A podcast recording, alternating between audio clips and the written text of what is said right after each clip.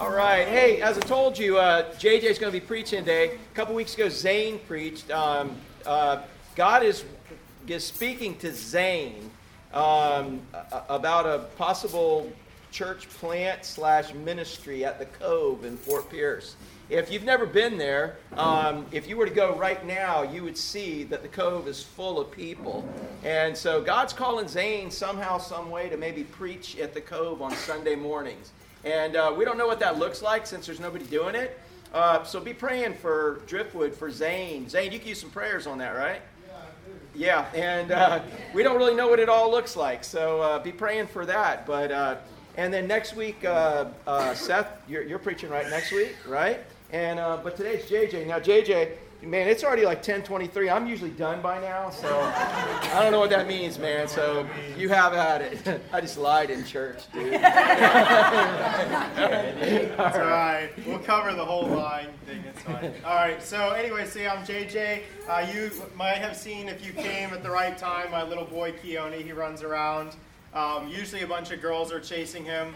And uh, but that's okay, you know. That's good. He's working on his life that way. So, uh, but uh, so but I love Keone very much. Like yesterday, we went to uh, SeaWorld, uh, just me and him. Ashley was working a baseball tournament, so we took off. We went to SeaWorld. We went and saw my brother. He came and visited uh, in Orlando, so we hung out with him too. Uh, saw my parents. They came over, so they got to see like Keone and his little uh, cousin Carson. They're three months apart. Uh, they know each other. When they see each other, Keone will say Carson, and Carson will say Keone. Well, it's like Keone, something like that. But anyway, so they, they, they see each other, they love each other, they chase each other, they fall down, they get scrapes together. It's great. And, and so it's just kind of a cool little setup uh, to be able to hang out with family like that. But we went to SeaWorld. And uh, while we were at SeaWorld, uh, I got to chase Keone around and watch him throw his little tantrums. And I couldn't fault him for that, though because I understand. Like he wants his his way, his way. That's how he is born. That's how we're all born. We want our way, our way.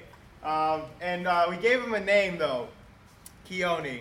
Keone was a name that was born out of the fight that Ashley and I had about what we should call him. Because I wanted to name him John Charles Lane the Fourth, because after him would probably be John Charles Lane the Fifth and that's cool. Like you could just sign your name with a V, you know, like the fifth. I don't know. V for Vendetta. Like it'd be like I mean, there's just like all sorts of. We could have names, nicknames. As a great grandparent, I could have given him these.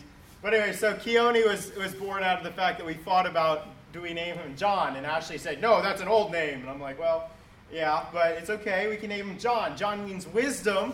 And so let's name him John. She said no. So I, I kept fighting. We kept arguing about it. And finally, um, I said, you know what? I'm going to name this kid John, whether she wants to name him that or not. So I lo- we look up and we find out that the Hawaiian kind of Polynesian name for John, because we love the beach and all that good stuff, is Keone. It means wisdom, same thing. So I was like, okay, we will name him Keone. And she's like, I love it. So we so then I was like, let's do John Keone. And that took a little bit when we got there. So he's John Keone. He's John Keone. His first name's John, and she hates that when she goes to the doctor. Uh, but uh, Keone is what he kind of knows his name to be. My name has always been JJ, but I'm a John, and you know I just kind of have had to get used to it. So uh, I I spent my whole elementary school years saying no, my name's JJ. He'll spend his whole year saying it's Keone, and he'll have to explain it a lot more. But when he gets to explain it, this is the explanation.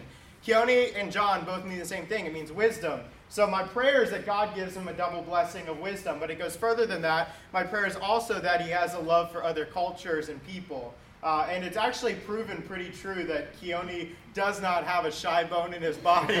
if you've met him, you'll know. If you haven't, you should go say hi. If you're if he's shy at first, it's because he's just not feeling well. Uh, but after he gets to know you, he'll run up, and it's just a consistent thing where you can't get rid of him. So, uh, but he, he does. He loves people. So that's the prayer is that um, through the name that we gave him, there's a meaning behind it. There's there's an intention behind it. And the person we're looking at this morning is Sarah. Her name starts off kind of more like Sarai. I don't know. Like to me, like that's how you'd say it if you were from the south but I'm sure there's a really good way to say it. It's S A R A I. And when she was named that, it meant my princess. So you could imagine daddy holding the little, his little princess in his arms, right, to begin. And he says, This is my princess. And mom, this is my princess. This is Sarah. She's my princess. And so that's how her name starts off as my princess. And God is going to take her, transform her through her life. And she's not just going to be my princess to Abraham, but she's going to be the princess, which is S A R A H. The princess, the mother of a nation, the mother of peoples. And so there's a very specific reason why she has a name to begin with. And there's a very specific reason why God ends up changing it and makes it Sarah. It's that she is the princess. Um, but we want to take that and we're going to kind of break it down. So before I get into reading scripture to tell you about Sarah, let me give you a little bit more background on her.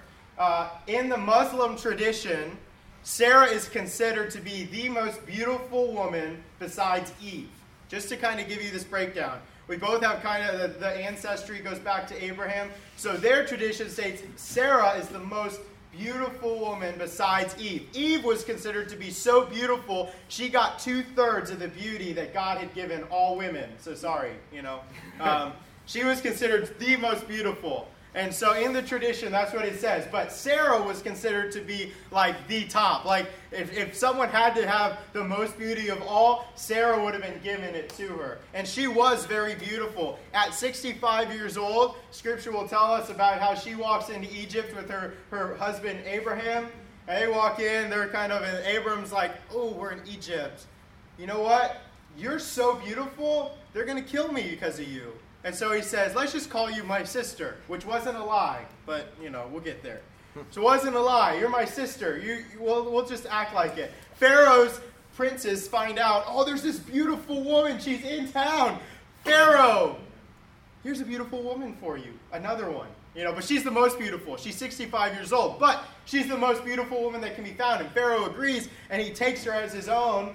And then that's whenever God like kind of starts giving some curses and, and pharaoh's like oh what's going on? He freaks out. He's like abram come here. What, why did you do this? Well i thought you'd kill me if, if you found out she was my wife because you'd want her and she's so beautiful. And i think pharaoh was like well yeah.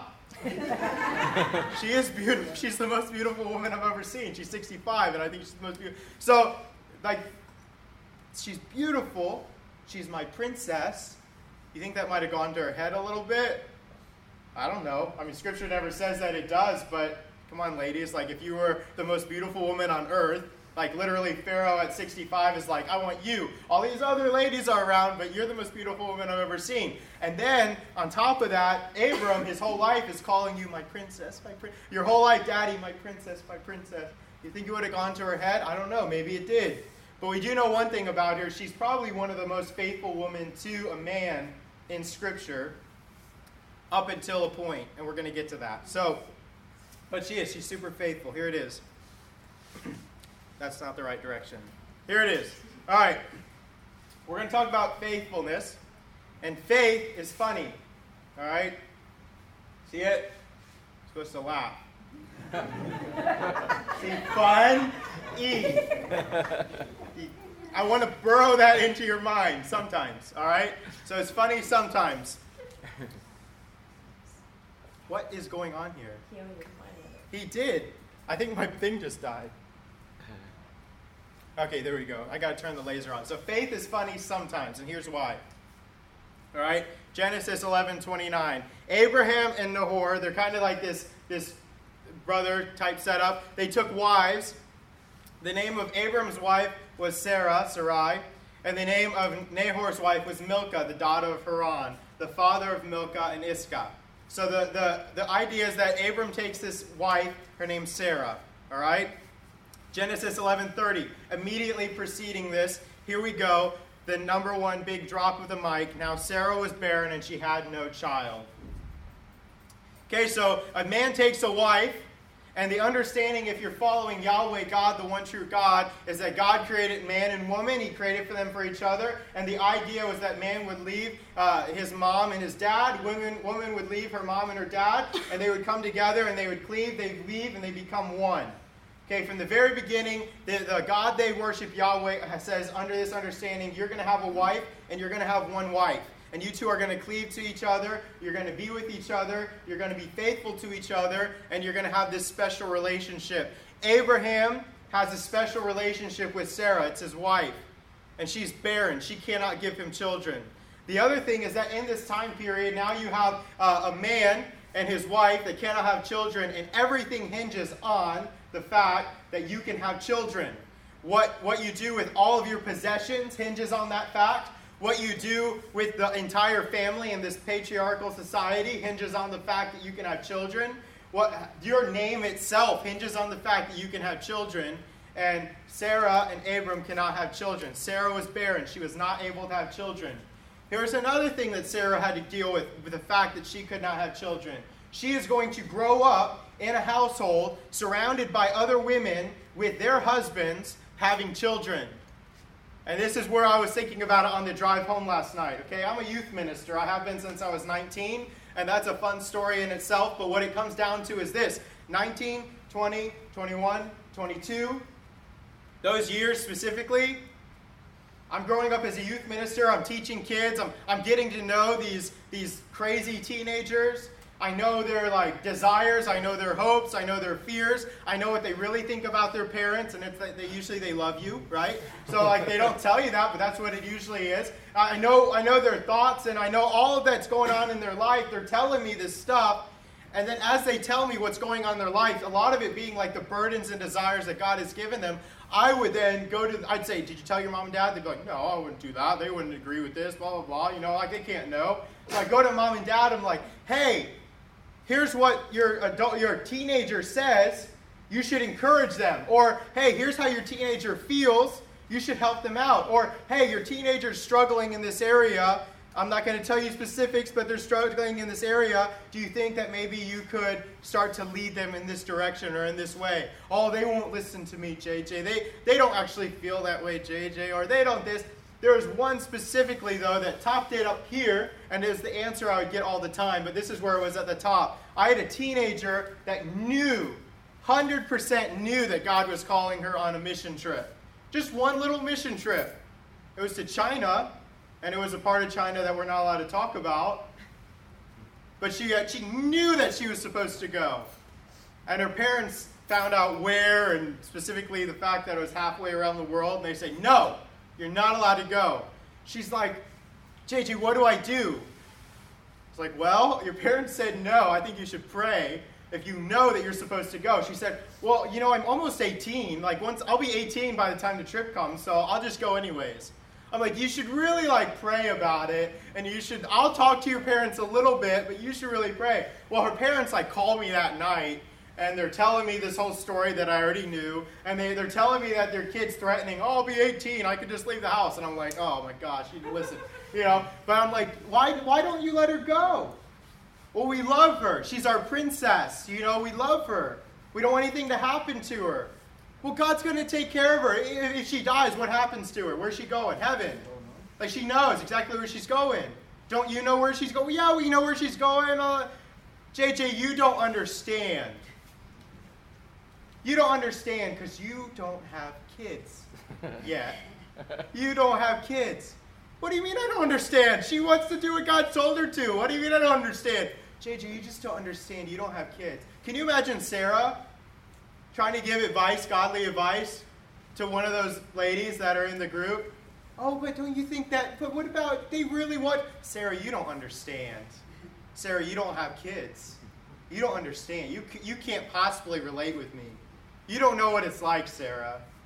You know, six months after giving birth, hey, you, you want to go do something? Oh, Sarah, you don't understand, do you? You, you just don't get it. I, I, we got to stay with the kids, Sarah. Like, it's, kids got to come and cry. Like, you got to get used to it. You, you don't understand. I think Sarah growing up, it was more than just, I can't have kids. Like, literally, her whole life is about, you don't understand. You don't, you've never had a kid. So we're moving on. We're going to see where she continues to have these doubts and these fears and, and what's going on in her life. Genesis 12, 1 through 2. Now the Lord said to Abram, Go from your country and your kindred and your father's house to the land that I will show you. I will make of you a great nation. I will bless you. I will make your name great so that you will be a blessing. Abraham comes home. Sarah, guess what? We're going to be a great nation. She's like, but I'm barren. He's like, but God just told me. So Sarah and Abraham, I'm sure, are like, oh, yeah, We're going to have kids. I can finally say, I told you I knew what I was talking about. I told you I knew how to raise kids. But then they have to wait like a long time. There's a promise that's been given and there's celebration, I'm sure, but now we've got to wait. Genesis 15, 1 through 6. After these things, the word of the Lord came to Abram in a vision Fear not, Abram, I'm your shield. Your reward shall be very great. But Abram said, O Lord, what will you give me? For I continue childless, and the heir of my house is Eliezer of Damascus. Abram said, Behold, you have given me no offspring, and a member of my household will be my heir. And behold, the word of the Lord came to him This man shall not be your heir, your very own son shall be your heir. And he brought him outside and said, Look toward heaven, the number of stars, if you are able to number them. Then he said, So shall your offspring be. He believed the Lord, and he counted to him as righteousness. Again, here we go. Ready? Sarah, we've been waiting forever. And guess what I just had God tell me? He said, Look at the stars, Sarah. Come on, let's go. Look at the stars, Sarah. Look at all of them. We're going to have so many. Like, our, our offspring are just going to be ridiculously numbered. This kid, we're to have a kid, Sarah. It's just been told to me again. And Sarah's like, Yay, okay, okay, let's do it. Let's go. Let's have a kid. We're to wait. We're to wait. We're to wait. We're to wait. Genesis 16, 1 through 6. now, Sarah, Abram's wife, bore him no children. She had a female Egyptian servant whose name was Hagar. Sarah said to Abram, Behold now, the Lord, God, the guy that keeps giving you promises, has prevented me from bearing children. Go into my servant, and it may be that I shall obtain children by her. And Abram listened to the voice of Sarah. Hmm. I'm tired of you coming home with these promises that you say God has given you. I'm super excited every time, and I keep waiting, and nothing is happening. Abram, let's just have a kid. Here's a way to have a kid. Everyone else is doing it. Those other guys out there, they have more than one wife. Break your covenant, covenant with me. I don't care anymore. I just want a kid. I want to do what God has said to do. And you know what? The only way to do it is for us to just go ahead and have a kid through this, this servant of mine. So just take my servant and go have a kid. Abram's like, okay. I'm, I'm, I'm sure that it was like that, right? Like, she blows up, okay, right? Dumb move for both of them. But anyway, so three. So Abram, after he lived 10 years in the land of Canaan, so uh, Sarah, Abram's wife, took Hagar the Egyptian, her servant, and gave her to Abram, her husband, as a wife. And he went into Hagar, she conceived, and when she saw that she conceived, she looked with contempt on her mistress. Well, who's serving who now? Could you imagine? Pregnant? Oh, Sarah, oh, I don't feel like doing the dishes today. I'm pregnant with your child. You do my dishes. Oh, oh, Sarah, this this pillow needs to be fluffed. You know, I fluffed your pillow so much. Come fluff my pillow. Oh, I have your kid. Oh, oh, Sarah, uh, yeah, I'm not gonna work today. Yeah, that's you. That's all. You know, it's servant. I don't really like that. I'm not. I'm not that anymore. I'm more than that now. Uh, you know what? You you take care of it. You got it. Got it. I'm just gonna go over here in the shade, let the breeze. Actually, you might need to bring a fan later. Go get some like dates or plums or whatever we got back then, and you know, just bring them. Just fan me and feed me, Sarah. You know, I got your kid. Oh, Sarah, that's a big plate of food there. Whew, I'm hungry. Man, I, oh, that's right, because I have your kid. I, I'm the one that's carrying the kid. You're not. So you know what? You, you should really serve me, right? Sarah said to Abraham, May the wrong done to me be on you. I gave my servant your, to your embrace, and when she saw that she conceived, she looked on me with contempt. May the Lord judge between me and you. Abram said to Sarah, Behold, your servant is in your power. Do to her as you please. Like, whoo, okay. You win again, right? So Sarah dealt harshly with her, and she fled from her. Sarah had enough. She said, Forget about the promise. Forget about the kid that she has. Forget about all that. Look at me. I went from being your princess, and now I'm this servant of the household. I got to do all this stuff, and she's she just hates me. She despises me. She looks at me with contempt. What are you thinking? Why did you even let this happen? Aren't you supposed to be the spiritual, the spiritual head of the household? okay, fine. Do what you want. Fine. Gosh. Sarah, go ahead. Do what you want. Sarah's like starting to lose her marbles just a little bit. This is like a point in her life. You know how you have highs and lows in your life? Anyone like, you know, like you look back, you're like, oh, I'm not so sure about doing that back then, right? Or today. right? So I'm not so sure about what I just made a decision about. Everyone, uh, you can hopefully testify those decisions in your life. You're like, that wasn't a good decision. That was a very bad decision. I should have thought about that decision. I should have prayed about that decision. I should have sought counsel about that decision. I should have listened to the counsel about that decision. I should have looked in the Word of God about that decision. Those things. You know what I'm saying? Yeah, that's where Sarah's at right now. And she realizes that there's literally nothing that she can do. So what's she going to do? She's going to try to sweep it under the rug. You ever try to sweep it under the rug? Just kind of hide it? Just put it in the closet and close the door and lock it and throw the key somewhere. And then what does God sometimes do, or almost all the time do with that key? He says, Hey, you dropped your key. You're like, God, no, I didn't want that key. He's like, Go open the closet. Let's get this stuff aired out really quick. Come on. He's like, No, I just want to hide it. So God's going to pull that out of the closet real quick. Abram was 86 years old when Hagar bore Ishmael to Abram. He brings her back in. God comes to uh, Hagar when she's out in the wilderness. He's like, Go back. Get back to Abram. Sarah's going to kill me. No, she's not. Just go back to Abram. Give birth to the child. Listen to me. Follow me. I see where you're at. I know who you are, Hagar. I see where you're at. I know how you feel. Go back to Abram. Okay, God. She goes back. She gives birth to Ishmael. He promises Hagar, he's like, Ishmael is going to have a lineage of his own. I promise. He's going to be blessed. He's part of the family. But he's not the one that I want for Abram, but he's, he's part of this is a mistake. This thing that's messed up, this thing that's being trying to be swept under the rug. I don't let that happen. That's not my nature. I don't hide things. I make I make beauty out of brokenness. That is my nature. I am God. I'm perfect. We're going to take this kid and where he's going to be raised. And hopefully he's going to be raised right. We find out later that he actually makes fun of Isaac a lot and he gets kicked out of the house. Like he, it's, it's to the point where as a teenager, he's making his own decisions. He's not being corrected in the right way. He picks on Isaac, the, the kid that's to be born, all the time. He gets kicked out of the house. That's what we find out later. And it was his own decision that caused it to happen as a teenager.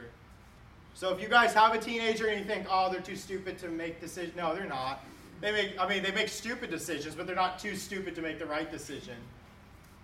That's my whole life point. Like I, I, do student ministry a lot on Wednesday nights. I do that, and my whole point is let's read the Word of God so we can know what it says, so we can apply it to life, so we can stop making so many stupid decisions, and we can just ask God what He wants us to do.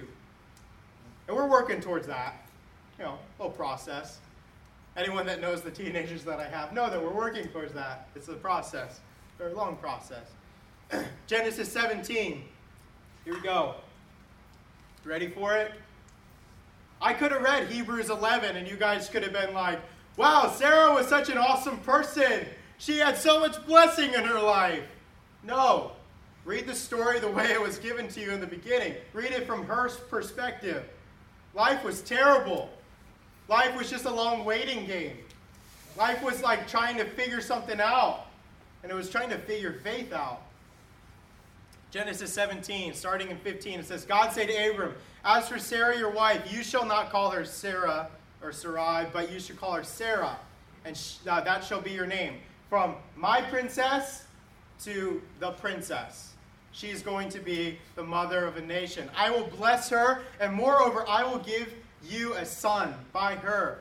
I will bless her, and she shall become nations. Kings of people shall come from her. Then Abram fell on his face and laughed. Because faith is funny sometimes. He said to himself, Shall a child be born to a man who is a hundred years old? So shall Sarah, who is 90 years old, bear a child?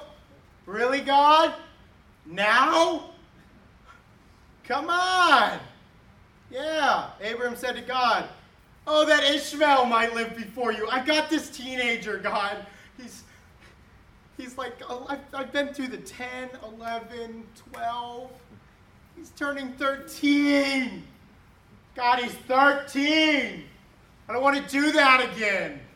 13. He's going to be 14, 15, 16, 17, 18. Teen. He's going to be a teen. Let's let me train him. He's almost there. I can hit him a couple more times, maybe he'll get it. No. God says, Sarah, your wife, shall bear you a son. You shall call his name Isaac, which means laughter. I will establish my covenant with him as an everlasting covenant for his offspring after him. As for Ishmael, I have heard you, but behold, I have blessed him and will make him fruitful and multiply him greatly. He shall father twelve princes, and I will make him into a great nation. But I will establish my covenant with Isaac, whom Sarah shall bear to you at this time next year. Well, that's a different little bit of a blessing promise. God, if you could have given me the amount of years to begin with, then I wouldn't have done all this other stuff in my past. I think God's like, you would have forgotten my blessing the moment I said 30 years. You would have been like, what? Excuse me? God, we can speed that up. No, God makes him wait because that wait, that growing patience is what grows that faith. And so now he finally says, hey, this time next year, you're going to have a baby boy from Sarah. Sarah! She's like, shut up! Get out of here! I don't want to hear whatever you're about to say. No, Sarah, I promise next year. This time next year.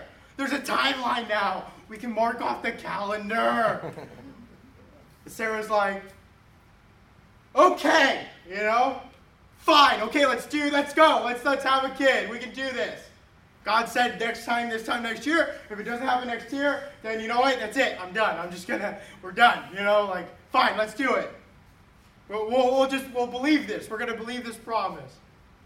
Genesis 18, 9 through 15.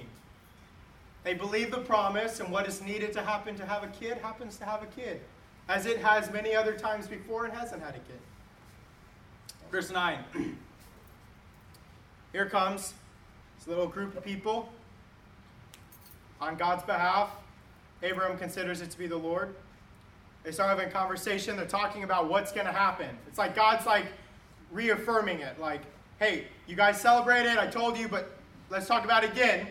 Let's just be clear of the plan, the one that you have messed up, the one that you haven't followed to a T, the one where I tried to explain to you that you're going to have a wife with Sarah. Let's just make sure we're clear. No more Hagar, no other maidservants. We're going to have this discussion. They said, hey, hey, where's Sarah, your wife? He said, she's in the tent, which was true. She was like literally right on the outside of the inside of the tent. She's listening. The Lord said, I will surely return to you about this time next year, and Sarah, your wife, shall have a son. Sarah was listening at the tent behind the door, right? Now, Abram and Sarah were old, advanced in years. Remember, 100, 90, pretty old. The way of the woman, woman had ceased to be with Sarah. She could not have kids, it was literally impossible. Sarah laughed, because faith is funny sometimes. Sarah laughed to herself, saying, After I am worn out, my Lord is old, shall I actually have this pleasure? Shall I actually be able to look at everyone that's ever raised a kid in front of me and say, I know how to raise a kid? Or should, should I actually be able to finally look at a little kid running across and say, No, no, no, no, no? Shall I actually be able to take that little kid that's crying and has scraped his knee and pick him up and say, It's okay, kiss the boo boo, and tell him that mommy's here? Shall I actually have that pleasure? Really? Now, I'm 90. I'm old. I cannot have kids. The Lord said to Abram, Why did Sarah just laugh? And say, Shall I indeed bear child now that I am old? That's pretty verbatim, right? Like that's that's close. He asked Abram that. I think Abram's like, "What are you talking about? I didn't hear anything." Right?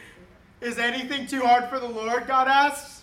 At the appointed time, I will return to you about this time next year, and Sarah shall have a son. He's repeating this over and over, like it's gonna happen.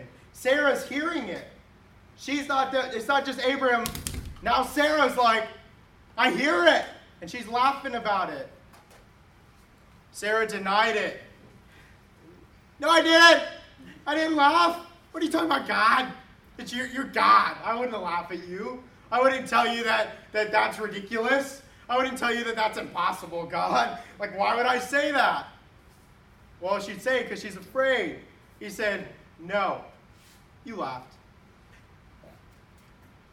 Kind of like the, No, Abraham, you must do it. No, Sarah, you laughed.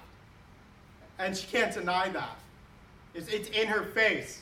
How many times have we laughed at something that God's asked us to do? We know that it's something that God said to do. We tested it in Scripture and we know that God said to do it. We told our friends who also have wise counsel because they believe in the Word of God and they're following Him and they say, Do it. And we laugh and we're like, No, that's impossible. I can't do it. I was just asking you because I thought maybe you'd say, Don't do it. You know, like that's really why I'm asking. And we laugh to ourselves and we say, That's impossible. And God kind of just whispers softly in your heart and He says, No, do it. And you're like, No, I don't want to do it. But that's, and we laugh and we, it's faith is funny sometimes. Faith is funny sometimes. Faith is funny sometimes. The Lord visited Sarah as he had said, and the Lord did to Sarah as he had promised. Because faith is funny sometimes. Sarah said, God has made laughter for me. Everyone who hears will laugh over me. They're going to say, Sarah, that's ridiculous. They're going to laugh and they're going to say, that didn't happen. They're going to laugh and they're going to say, Sarah, come on, please. You, you found this kid on the side of the road. That didn't happen. She said, Who would have said to Abraham that Sarah would nurse children? Yet I have borne him a son in his old age. so we jump to Hebrews. This is where we're at. It's Hebrews. If I had read Hebrews 11 11 to you first, you would have been like, oh yeah, life was easy for Sarah. She had this cool promise for God, and He gave her a kid in her old age. We've heard that story. That's that Sunday school stuff. By faith, Sarah herself received power to conceive. Received power. It was told to her, and she said, it's like God lays out this plate and he says, hey, here's the ability to conceive. And whenever she first hears it herself, she laughs. She's like, that's ridiculous. God calls her out on it, which thank oh goodness, I'm so glad God calls me out on stuff. But that's I, I call teenagers out on stuff when I see it, if I can, because I want them to know that I see what's going on. If I don't call them out, they think they're getting away with their own personal little bubble of a life. But if I can call them out on something, it means, hey, no, no. You think that that's right, but that's not. It's not. I, I, I don't call a lot of adults out on stuff because it usually goes like this. That's not right. Well, who are you to judge? Bible says don't judge. I'm like, yeah, but are you a Christian? Well, yeah, and you shouldn't judge me. I'm a Christian. Well, actually, if you're doing what the Bible says not to do, yeah, we should probably judge each other to help each other like grow. But anyway, so um, Sarah gets called out by God, and thankfully she listens because this is what happens after that. She received the power to conceive. Her laughter at first was, God, that ain't gonna happen. God says, Yes, it is. Don't laugh. I didn't laugh. Yeah, you did. Um, Okay, yeah, I did. You're right. Okay, I believe you. I believe, I believe, I believe, I believe. I'll take it. Let's go. We're going to have a kid. She has a kid. She received power to conceive even when she was past the age, since she considered him, God, faithful, who had promised. because faith is funny sometimes. Sometimes. Okay? Hebrews 11 11. Let's look at that again. Okay, get it in your brain This is the story. This is the end of the story. The story to begin with is the fact that we had Sarah, my princess. Don't forget that. By faith, Sarah herself received power to conceive, even when she was past the age, since she considered him faithful who had promised. So the first thing, faith is funny sometimes. Here's, we got to figure it out. So I want you just really quick say, figure it out. Figure it out. Figure it out. Well, that makes absolutely no sense, right? Figure it out? What are you talking about, JJ? Figure it out? Figure out what? Well, figure it out. Did God tell you to do it? Like what you're literally about to do? Whenever you woke up this morning and you put on your clothes, did you even think, hey, God, can I wear this today? Is this okay? Should I wear this today? Whenever I was sitting there, and it's so funny, like whenever I was sitting there at the computer one day and I was like, I think I'm going to make some Rasta stickers. Yeah.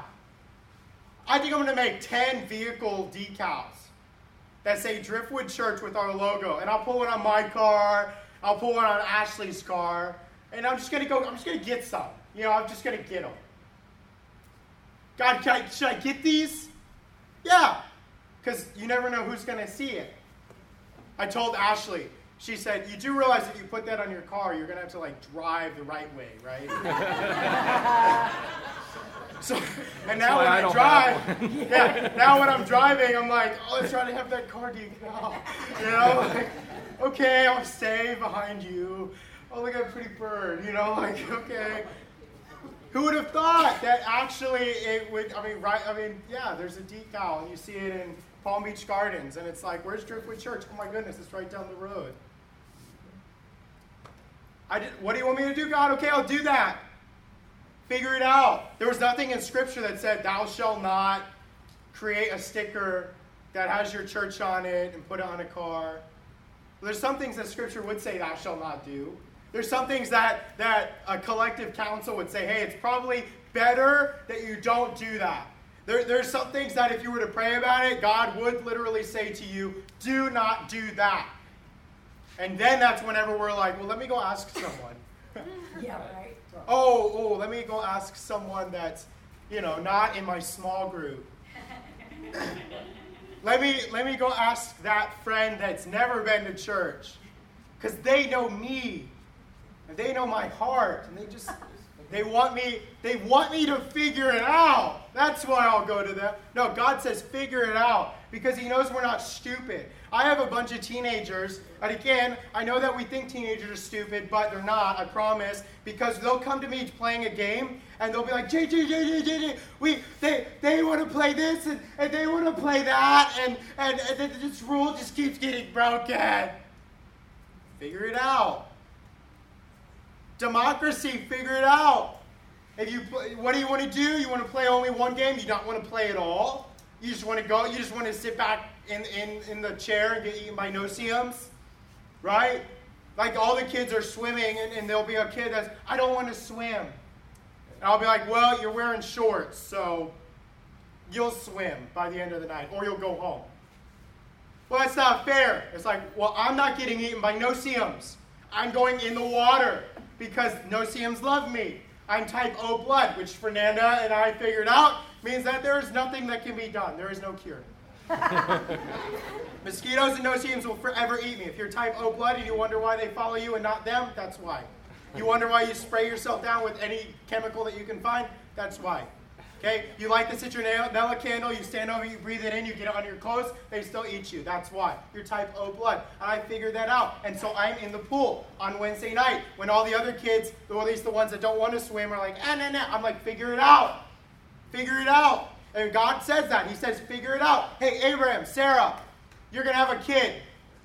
Well, when, God? You'll figure it out. Right? Okay, okay, God, we figured it out. We figured it out, God. I have the servant. She's the one that's going to have the kid. I figured it out. Did we ask God at all when I read that scripture? Oh, and God said, yes, that's the best idea ever. Why didn't I think of that? no, because He had a plan.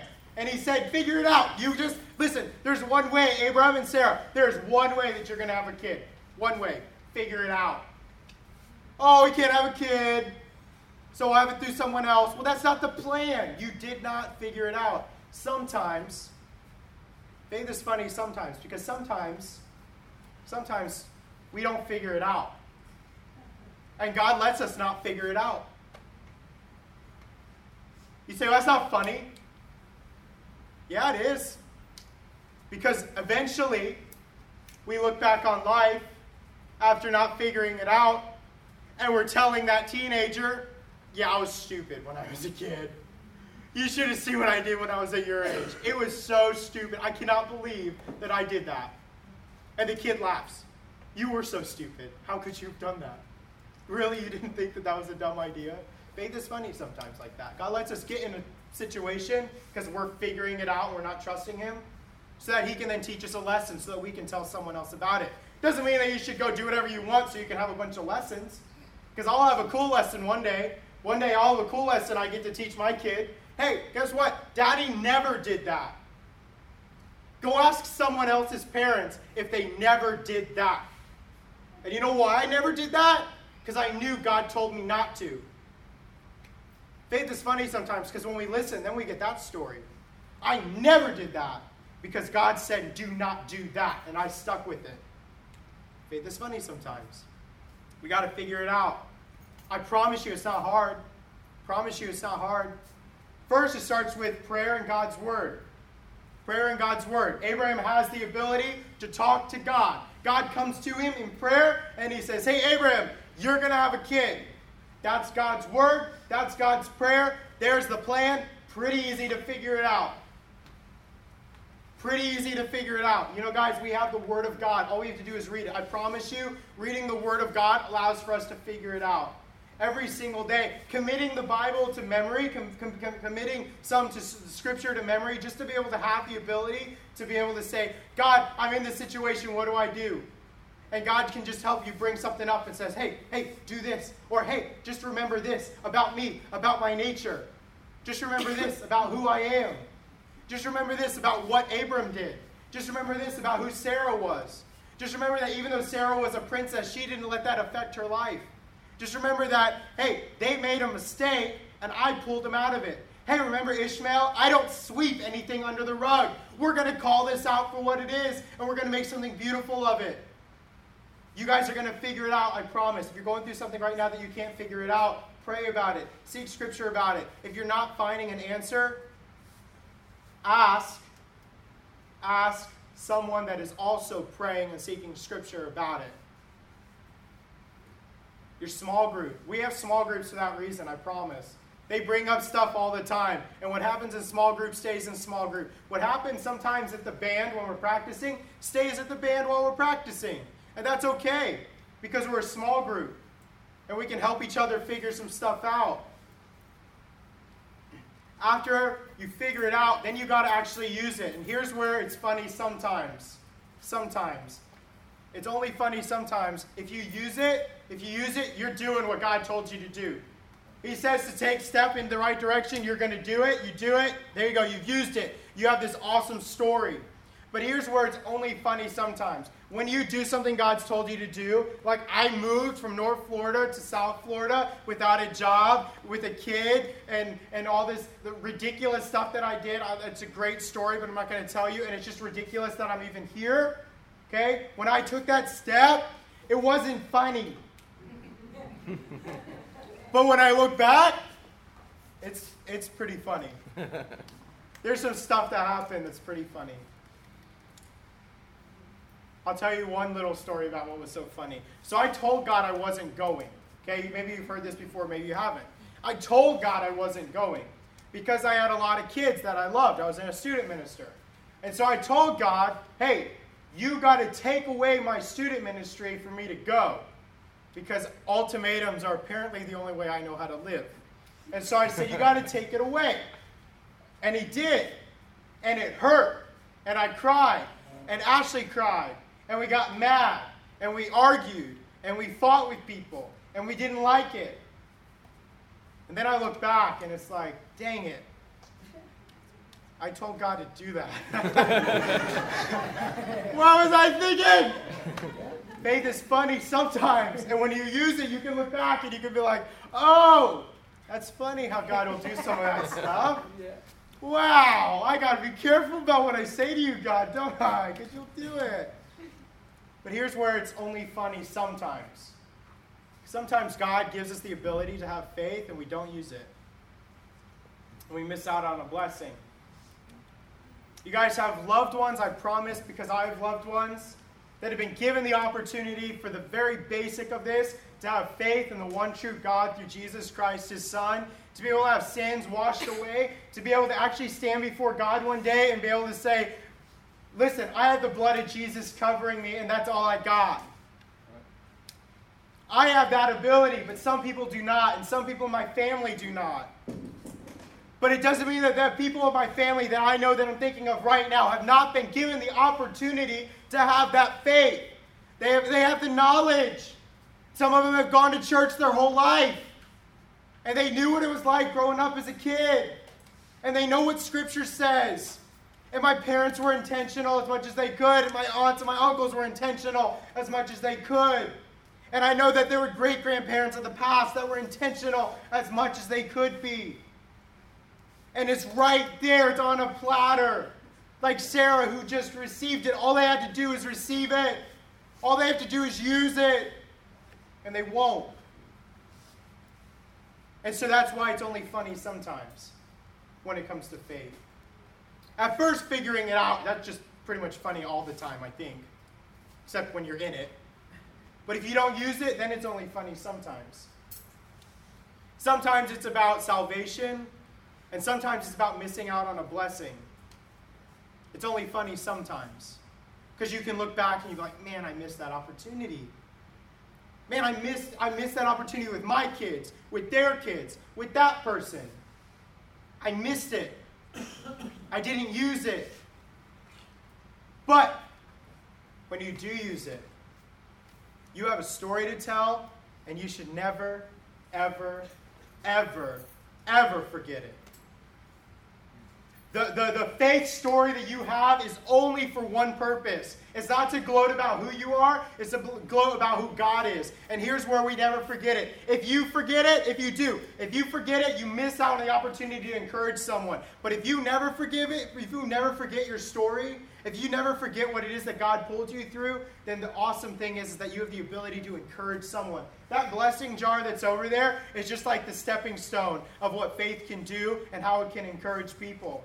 When we stand up and we talk about blessings, that's another stepping stone to say, hey, listen, I'm going through this or I have gone through this. You can get through it too. The week's been hard, I know, but it's going to get better. In Abraham's story with Sarah, she holds her baby Isaac and she says, nobody is going to believe that this is actually my kid. When I tell this story, they'll never believe it. She told that story, I'm sure, a hundred thousand times nonstop until she the day that she died. I'm sure she told it every single day, every single minute. The new person that walked in, the story over and over every day at the dinner table was, guys, guess what? You remember Isaac? And then the aunts and the uncles were like, yes, we remember Isaac. But don't you remember how he came into this world? Don't you remember what happened? Never forget it. And still to this day, that Hebrew tradition continues on where they never forget where they came from with Abram and Sarah. That's a ridiculous story. We have a song, Father Abraham had many sons. Many sons had Father Abraham. I'm one of them, and so are you. So let's all praise the Lord. The kids sing it in VBS all the time, I promise. We don't have those, but they do. Because they will never forget the story of what God can do whenever we're just faithful, when we just stick through it, whenever we just take that step, whenever we choose never to forgive it. Because faith is funny sometimes. And you notice I've only spelled fun. Because uh, eternity depends on it. If you tell your story to someone that has no clue who God is, you've opened up a door. Hey, who here's who God is. If you tell about your salvation to somebody that does not have salvation, you open up the door to something even further. Would you like to receive this gift as well? If you go to someone that's a Christian that has salvation, they're having a hard time and they don't know what to do, and God is literally saying, just do this. And you say, God did something in my life this week that I never would have thought was possible. And they take the step to do what God did because of your story. Eternity depends on it. What's going to happen tomorrow? Who knows? What happens today? Hey, we're in it right now. What happened in the past? That's your story. And maybe it's a story that looks exactly like Sarah's. You, you have everything in the world except for the one thing you desire most. God promises that one day you're going to get it. Or maybe you want that so bad and you're like, God, I know that you want to give it to me. I know that it's a promise. I know that it's something that I need. And then you just fight and you scrap through life and you're like, God, I just want that promise. I want that promise. I want that promise. And God, the whole time, is saying, I'm going to give it to you. Just chill out. Just do what you're supposed to do. Just trust me. Don't fight for a promise like that. I literally told you I was going to give it to you. Eternity depends on it. Be patient. Walk with God. Chill out. If there's a promise that God has given you and it's not against His word, you sought counsel and people are like, yeah, like as far as we can tell, like that's definitely of God. Just wait. Just chill.